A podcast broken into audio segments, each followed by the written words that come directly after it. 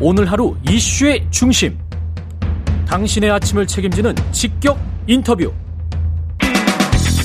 여러분은 지금 KBS 1라디오 최경영의 최강 시사와 함께하고 계십니다. 안타깝고 송구스러운 마음이지만 도덕적 윤리적으로 문제될 것이 없다. 정호영 보건복지부 장관 후보자 도덕적 윤리적으로 문제될 것이 없다 이 말은 계속하고 있는 것 같은데요. 어제 인사청문회에서도 했습니다. 그런데 그간 쏟아진 의혹에 대한 해명 충분한지 국회 보건복지위 위원이시고요. 예. 신현영 더불어민주당 의원 나오셨습니다. 안녕하세요. 안녕하세요. 신현영입니다. 예. 그 지금 청문회장에 계속 계시니까 분위기는 어떻습니까? 아. 정호영 후보자에 대한 예, 상당히 당황스러웠다는 말씀 먼저 드리고요. 당황스럽다? 예. 그 많은 다선 의원님들이 음. 어 청문회 많이 해봤지만 이런 후보 처음 본다. 이런 후보 처음 본다. 예. 어떤 어떤 의미에서? 예, 우선은 어제 청문회 많은 국민들께서 보셨겠지만 윤석열 당선자가 얘기하는 공정과 상식 그리고 그 인선에 맞춰진 대표적인 주자가 본인이라고 말씀을 하셨어요. 예, 예 국민들께서 판단하실 거라고 생각을 합니다. 음. 특히 저희 여성 초선 의원들은 상당한 모욕감을 어, 느꼈습니다. 왜요? 특히 정호영 후보자 이전에 여성 그 편견에 가진 칼럼 혹시 아시나요? 음. 출산하면 애국자. 암 특효약이 결혼이다. 음. 이런 칼럼을 예. 쓰셨었는데 예, 예, 예, 여성에 대한 그 편견이 상당하신 분인데 여성 의원들이 질의할 때마다 그 대답이 상당히 태도도 아주 거만했고요. 음. 그리고 존중하지 않는 모습 끼어들고 있고 그리고 의원님이 불편하셨다면 제가 사과한다라는 말도 안 되는 그런 대답을 하시면서 모욕감을 주셨다는 얘기 어 말씀드립니다. 더더욱이 음. 저희가 인사청문회 하면서 할수록 모든 의원들이 무기력감에 빠졌습니다. 아니 이런 식으로 뻣뻣한 태도로 아나무인격이라면 음. 우리가 의혹을 검증할 수가 없다라는 판단이 들었고요. 저희가 결론적으로는 어, 정말 가치관과 이 세상을 바라보는 시각이 너무 다르신 분이구나. 음. 어디 우주에서 오셨나? 그리고 정말 국민을 섬겨야 하는 장관 후보자로서의 모습이 아니라 아 가진 자만이 그들만이 가지고 있는 그 지역에서의 리그를 그 시대에 사는 갇혀 있는 분이다. 그래서 어 이게 중앙의 행정부로서의 장관의 소, 그런 뭔가 소질이나 아니면 자질을 갖고 있지 않은 분이다라는 판단을 냈습니다. 구체적으로 과거에 살아온 전력이랄지 가족 문제 지금 뭐 여러 가지 이야기가 아들 딸 문제 나오잖아요. 그 본인 문제도 있고 그러면 그 의혹들에 관해서 이거는 정말 납득되지가 않는다 이런 것들을 하나하나씩 좀 짚어주시겠습니까? 예, 그래야 할 것 같습니다. 예. 우선은 그 자녀의 아빠 찬스 특히 의혹에 대해서 집중적으로 저희가 물어봤습니다. 어, 특히 어제 결국에는 인사청문회가 파행으로 끝나면서 저희가 전원 퇴장을 할 수밖에 없었던 이유는 어, 두, 아들의 그런 경북대 입학 과정에서의 의혹입니다. 음. 어, 아드님께서 2017년 어, 경북대 의대에 떨어지셨어요. 그리고 2018년에 편입해서 다시 붙게 됩니다. 저희가 그래서 2017년 18년에 그 자기 기술서를 포함한 그 입학 지원 서류를 요청을 했는데 끝까지 안 주시다가 2017년 떨어졌을 때 당시에 서류를 어제 저녁 6시에 받게 됩니다. 예. 그 자료를 보니까요. 1차 전형에서 보면은 구체적으로 이전의 대학에서의 학점 그리고 영어 점수가 그리고 자기 기술서 서류 면접이 있습니다. 학점과 영어 점수는 변하지가 않는 거죠. 두 해년 동안에 동시에 지원을 한다고 하더라고요.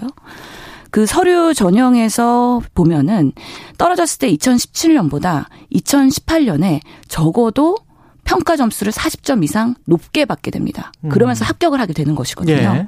저희가 봤더니 서류와 자기 기술서가 복부를 해놨어요. 2017년에 지원했을 때와 2018년에 똑같아. 똑같습니다. 예. 그렇기 때문에 근데 점수가 달라질 수가 없는데 40점이 높아졌어요. 예. 40점이 올라가면서 2017년 떨어졌다가 2018년에 합격을 하게 됩니다. 그것을 해명할 수가 없는 것입니다. 근데 본인 해명은 일반 전형이었고 지금 저 2018년 거는 특별 전형이었다. 이렇게 예. 근데 일반 전형과 특별 전형이 다른 점이 뭔가요? 특별 전형을 하면은 그 지역에 있는 학생을 일정 부분 뽑게 되기 때문에 정원이 아. 확정이 되어 있는 거죠. 경북대 전자공학과를 나왔기 때문에 경북대 출신 그리고 그 지역 출신이었기 때문에 그 특혜 대상이 되는 건데요. 음. 저희가 지적하는 거는 왜 그러면 굳이 아들이 그렇게 재 지원할 때 특별 전형이 생겼느냐도 의혹인데 그때만 생겼어요? 그때 생겼습니다. 2018년 그때, 예, 2018년부터 생긴 겁니다. 그 전에는 일반 전형이었다가 예, 100% 일반 전형이었다가요. 그것도 신기한 일인데 그렇다면은 똑같은 서류를 지원했는데 40점 이상이 올라갔다? 이걸 어느 국민들이 납득하실 수 있겠습니까? 혹시 정호영 후보자 측은 이게 상대평가니까 아무래도 경북 지역에서 지원하는 사람들이 그래도 전국보다는 소수다 보니까 그래서 40점이 올라갔다 이렇게 답변하지 않을까요? 아무리 그 잘 봐주려고 해도 그런 음. 해명들이 과연 통할까? 그리고 그런 해명들을 하셔야 됩니다. 그리고 소상히 밝히셔야 되는데요. 저희가 판단했을 때는 그런 이렇게 안 나왔어요? 예. 자료 요청을 하고 저녁 6시에 자료를 마지못해서 준 것도 의심스러운데 예. 그런 상황에서 더 이상 우리가 의혹을 검증할 수가 없다 국회의원들이 예. 이거는 수사 대상이다라고 판단이 되어서 저희는 파행으로 갈 수밖에 없다라고 결론을 낸 것입니다. 의원님 또 의사시기 때문에 의사 그 이 관련해서 장난 병역 의혹 도 있었지 않습니까? 병역 의혹도 상당히 중요합니다. 어제 예. 그 2015년에 이 아드님께서 사급 판정으로 공익을 갖게 됩니다. 음. 하지만 5년 전에 신체 검사를 했을 때는 2급 판정을 받았어요. 예. 그렇기 때문에 5년 동안 2급에서 4급으로 바뀐 건데요. 음. 그렇다면 그 사이에 무슨 일이 일어났을까? 진료 기록을 보고 그때 2015년에 병무청 그 진단서를 발급해줬던 의사를 증인으로 출석을 했습니다. 예. 어, 그 증인으로서의 여러 가지 질의를 하는 과정에서 실제로 처음 진단받았을 때 그리고 병무청 진단서 그리고 이번에 세브란스의 셀프 검증을 받지 않았습니까? 예. 그 MRI와 진단서를 비교했을 때 어, 진단명이 바뀌게 됩니다.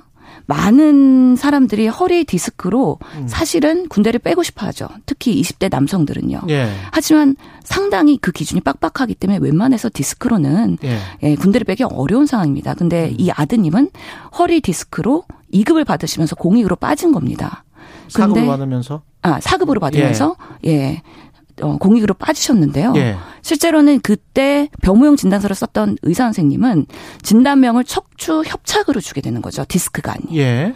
그렇기 때문에 왜 척추 협착으로 줬느냐 그거에 대한 질의를 한 건데요. 명확하게 해소하지 못하셨어요. 척추 협착하고 허리 디스크하고는 다른 거예요? 디스크 중에서도 협착이 동반될 수가 있는데요. 예. 우리가 병역 판정하는 기, 어, 준을 보면 음. 척추 협착이 50% 이상인 경우에는 5급까지 줄 수 있게 돼 있어요. 아. 그만큼 척추 협착을 강조하면 할수록 급수를 잘 받을 수 있을 거라는. 근데 허리 디스크는 굉장히 빡빡하고. 그렇죠. 기준이. 그렇기 때문에 이번에 세브란스에서도 셀프 검증을 할 때는 네. 진단서에 보면은 진단명이 척추 협착이 아니라 디스크입니다.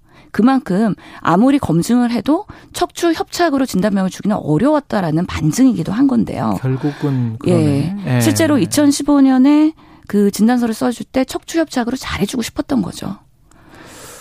아, 그런 의도에 뭐, 대해서 뭐 하군요, 이게. 예, 예, 명확하게 저희가 질문을 했을 때 음. 계속해서 부인하고 인정하지 않았기 때문에 국회의원으로서 검증할 수 있는 한계가 있다라는 음. 무기력감을 어, 느꼈다라는 말씀도 드리겠습니다. 이게 지금 또 후보자 장남도 그렇지만 본인도 정호영 후보자도 논문 표절을 한 게 아니냐 이 의혹도 제기되고 있어요. 예, 여러 가지 논문 중에서 논문 표절이 의심되는 것도 있고요. 음. 실제로 같이 공동 저자로 논문 썼던 분들이 실제로 딸과 아들의 구술 면접이나 그런 어 심사에 들어왔다는 것 그리고 본인이 법적으로 뭐 도덕적 윤리적으로 문제가 없다라고 하지만 우리가 그동안의 수많은 의혹과 그런 보도를 통해서 거짓말 했던 논란과 불법인 사항들도 밝혀냈습니다. 음. 어떤 것들이 있었냐면요. 우선 거짓말 논란에 관련해서는요. 본인들의 경북대 시스템을 봤을 때 딸 아들이 지원하는 당시의 심사위원들은 지원자들의 이름과 성명을 알 수가 없다. 라고 본인은 해명을 했습니다. 음. 하지만 경북대 모 관계자의 증언에 의하면 심사위원들이 들어가기 전에 지원자들의 이름 그리고 신원들 다 알 수밖에 없는 구조였다라는 그런 증언도 나왔고요. 음. 이거는 모 언론사에서 단독을 했었던 사안입니다. 예. 또한 어 정호영 후보자께서 새마을금고 이사장으로 겸직을 하실 때 배임죄에 해당되는 문제점이 있기 때문에 어제 시민단체에서 고발도 들어갔는데요. 음.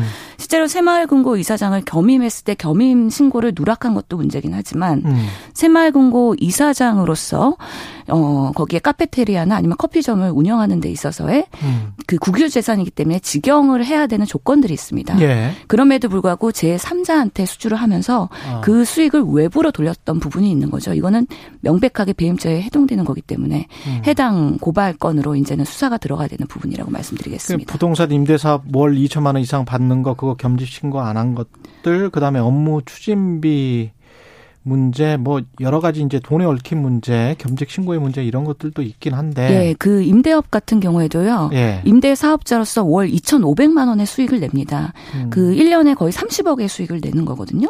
아, 3억을 3억에 3억. 예. 3억의 수익을 내는 거거든요.